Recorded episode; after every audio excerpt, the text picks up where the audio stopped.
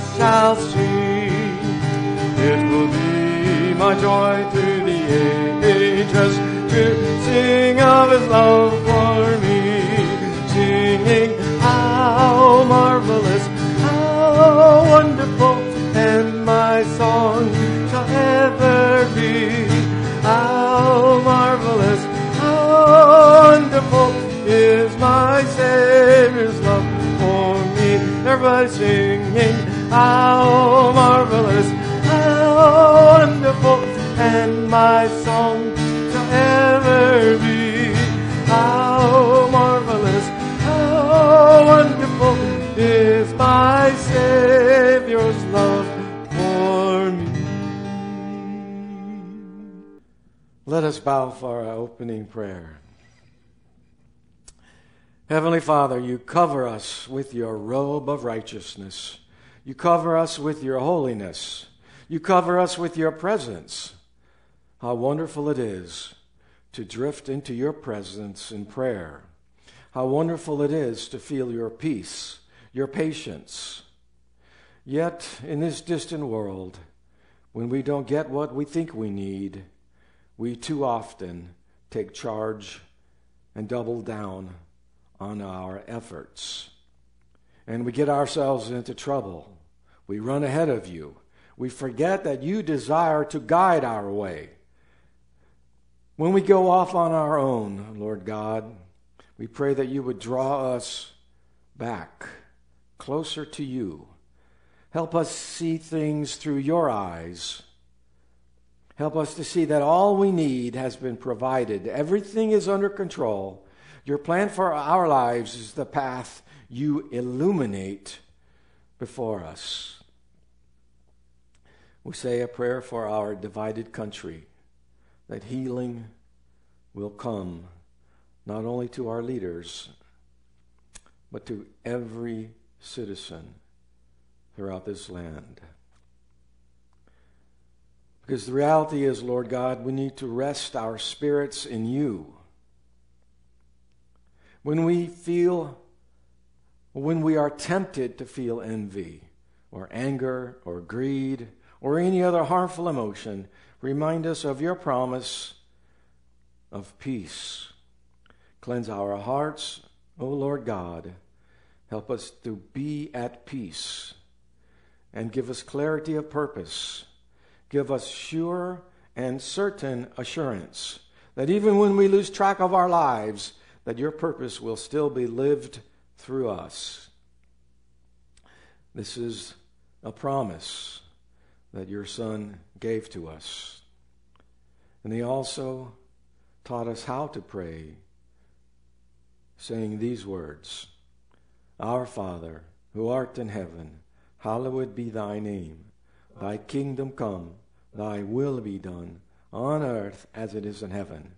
Give us this day our daily bread, and forgive us our debts as we forgive our debtors. And lead us not into temptation, but deliver us from evil.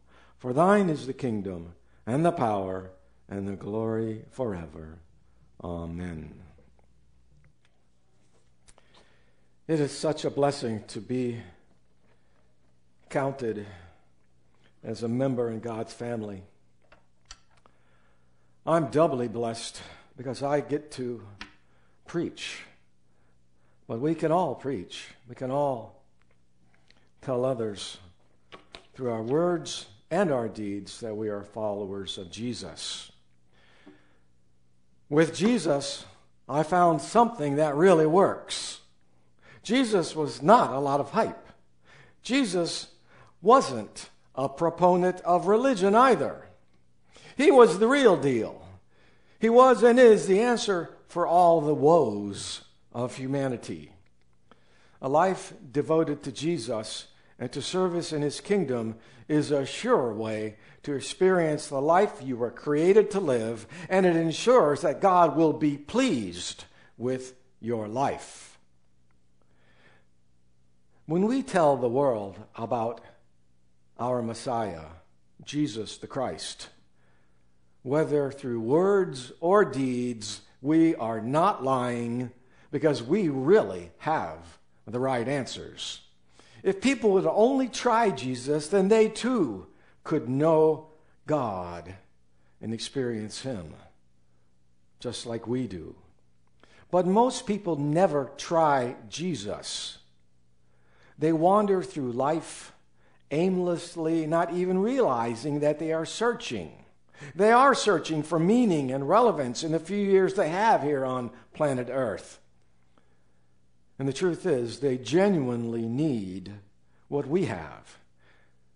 And what do we have? We have Jesus.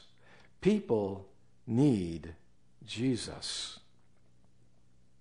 But there's a problem with the way our message has been delivered through the decades and the centuries. We like to talk about relationship, but what people often see is not relationship, they see religion. And religion often turns people off, or it causes people to reject the real message that Jesus brought to us from his Father in heaven. I want to identify today what religion is or what it isn't, because many people have been strangled by religion, and some of us may be unwittingly hurting others by our religious posture. If a person has strong willpower and is able to comply with the rules and regulations of their religion, then that religion works.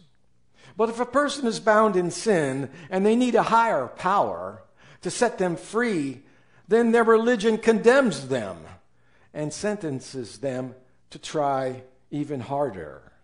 And so a cycle of trying and failing is perpetuated with the end result that religion is, in the end, rejected. Religion works only to the extent of a person's discipline and determination. Religion, religion is limited to a person's ability to comply with its codes and regulations. Now, I'm I'm going to ask you to give me a little leeway here because I'm going to tell you the truth about religion. And here it is. After saying that religion condemns those who need a stronger power to free them from sin, a better description is death by religion. But don't, under, don't misunderstand me. I sincerely desire to commit myself 100% to my pursuit of God and my faith. I desire to sincerely avoid temptation and sin, but I'm also keenly aware that my best efforts will fall short. No matter how hard I try, I will always need a Savior who can rescue me from my sin and who can rescue me from my feeble attempts at fulfilling the requirements of religion. And that includes the requirements of whatever brand of Christianity you may find yourself connected to. Religion, regardless of the flavor, separates us from the life of God. Religion limits us to what we can do and becomes based upon our own efforts. Now, I know that for some people, religion is a vehicle that leads them into a seemingly pleasant relationship with our Father in heaven. But it doesn't work well for most of us. For most of us, religion becomes an end unto itself. Do you know that Jesus called the most religious people in his day whitewashed tombs? Matthew chapter 23, verse 27. For me, when I was a young man, religion limited my ability to come close to God.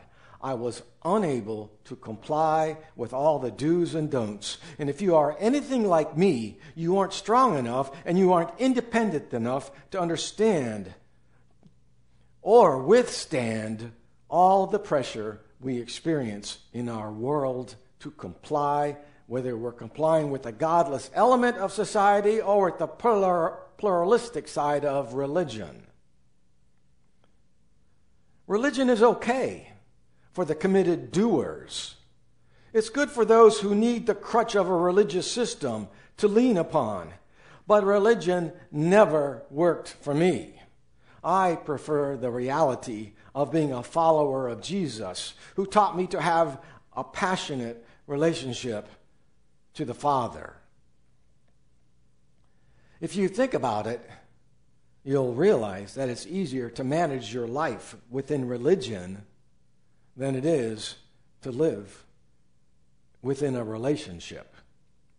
Religion allows us to keep God at arm's length while we busy ourselves with religious activity. But God doesn't want to be kept at a distance. He wants to have a say in every aspect of your life. That's what a friend does. But this friend happens to be your creator who wants you to become more like his son Jesus, whom he sent to this world to usher in a new way to be in a relationship with him. So let's step back in history to the time when the nation of Israel split into two independent nations. There was the southern kingdom of Judah and the northern kingdom of Israel. That's right, the northern kingdom of Israel adopted the original name Israel. So you had the nation of Judah and the nation of Israel. The united nation of Israel was split only a small portion of the original nation remained loyal to Solomon's son, who continued to rule the southern kingdom of Judah. Meanwhile, Jeroboam, who had been an official in King Solomon's court, became the king of the larger northern country of Israel, the northern kingdom. The story is found in 1 Kings, chapters 11 and 12. Now, there are two standards in the Old Testament that all future Old Testament kings of the new of the two nations were measured against. The good standard was King David. He was the father of King Solomon. King David was the righteous standard by which every other king was measured. But who was the other standard? The vile king, who stood for anarchy and rebellion. Which king was this? That would be King Jeroboam, the very first king of northern Israel, after the United Kingdom of Israel was split. King Jeroboam's actions were worse than the evil exploits of King Ahab and Queen Jezebel. That's hard to believe. So that tells me his actions were really bad. Indeed, as one reads the account of the evil kings of the northern kingdom of Israel in the book of First Kings, one finds out that King Jeroboam was the measuring stick for evil used by God as a comparison. What did Jeroboam do that was so bad? What was his sin that so tarnished his legacy that when God judged future kings, he said, they did evil like Jeroboam?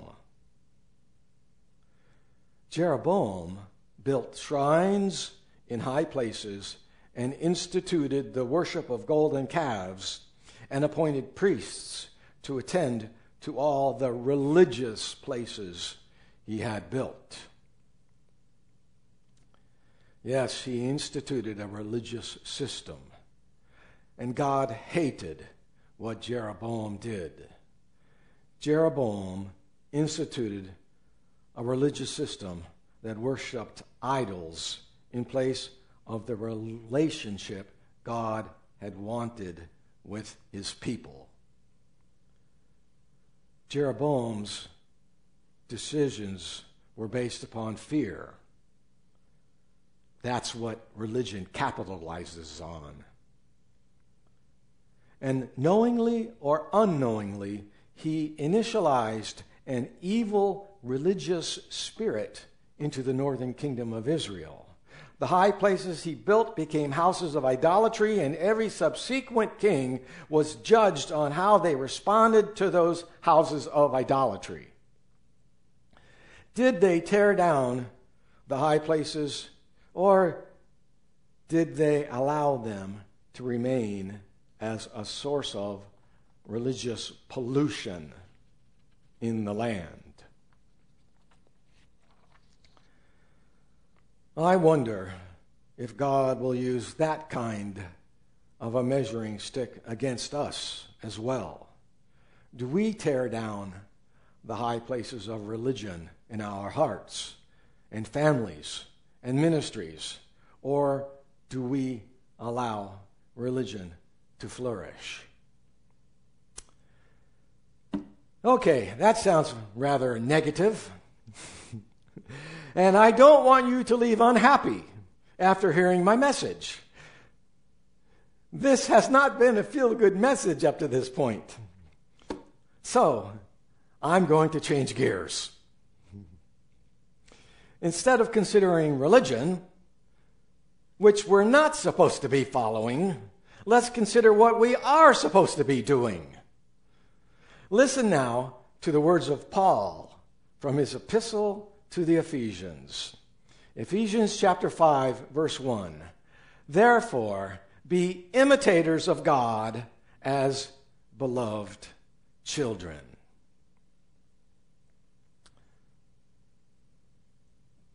This whole verse is just eight words. The heart of the verse is only five words. Therefore, be imitators of God. Well, perhaps you could just say four words Be imitators of God. Upon first glance, it's just a simple text, just four little words Be imitators of God. But those four little words carry a big command. Those four little words are not an invitation, it's a command. Paul said, in essence, you are commanded to imitate God. Okay, just how are we supposed to do that? How can anyone imitate God?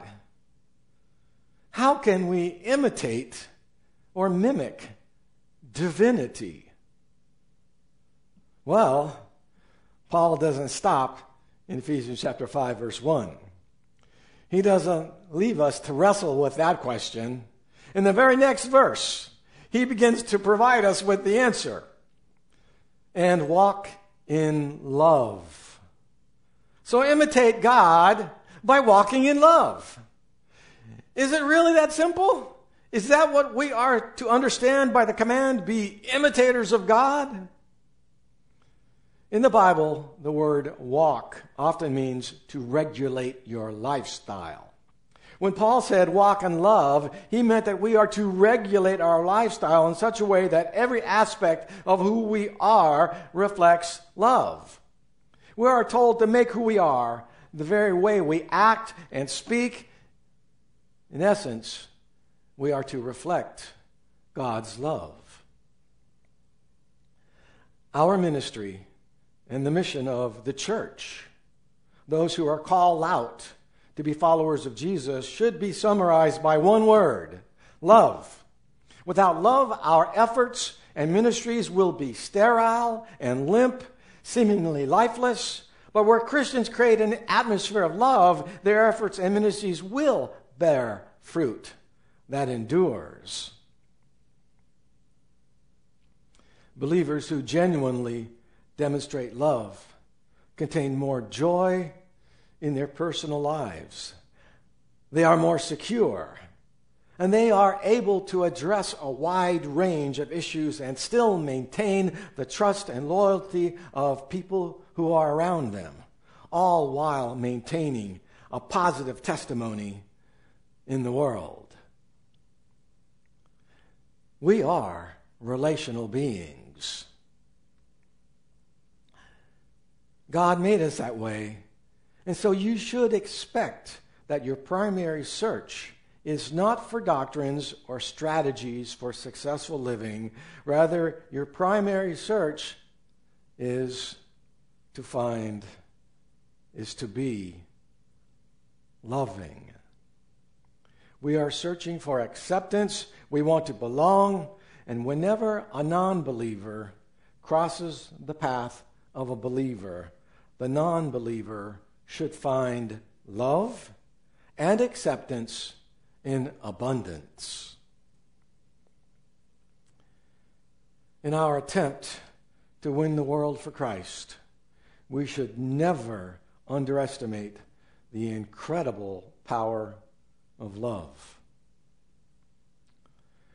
When people outside of the church see Christians bearing one another's burdens, Christians who are quick to forgive, who do not judge and criticize, who quickly repent. When people see Christians asking for forgiveness and reaching out with loving arms, then they will feel comfortable. Then they will feel accepted. When non believers people outside of the church meet believers like that, then they will realize that Jesus makes a difference in a person's life. When we, as followers of Jesus, walk in love, then our message becomes compelling. Without real, transparent love, there isn't much that we can say to influence another soul for Jesus. At best, we will disseminate some good information, and at worst, we will convey a cold and lifeless religion. Our Heavenly Father wants us to imitate Him right here in front of our little corner of the world. You know what? It's easier to do that than you might think. It's so easy that even a child can do it. What was it Paul said in Ephesians 5, verse 1? Be imitators of God as beloved children. Even a child can do it. Only a person who is like a child can do it. Children say what they mean. They are transparent. They are real. It's safe to believe what a child says because they don't have ulterior motives. Likewise, it should be safe for people to believe what we say, what you say.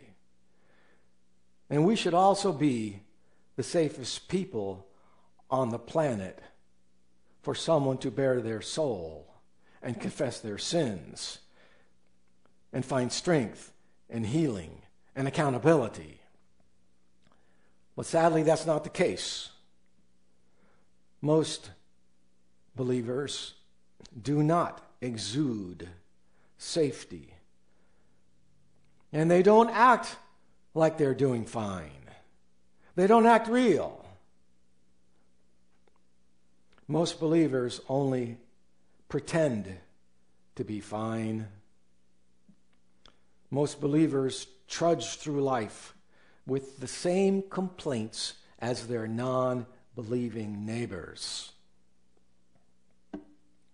It's no wonder that we don't facilitate an atmosphere of safety for someone who's hurting. Every person who crosses our paths should see a passionate person who loves Jesus and is doing their best to overcome sin and become more like Jesus. We should be transparent like a child, be imitators of God as beloved children. Another thing about a child is that they want to be loved. A beloved child is secure in a father's love. It's not a question, it's for sure. There's no doubt in the mind of a child that they have a loving father. And that's what we have from our Heavenly Father.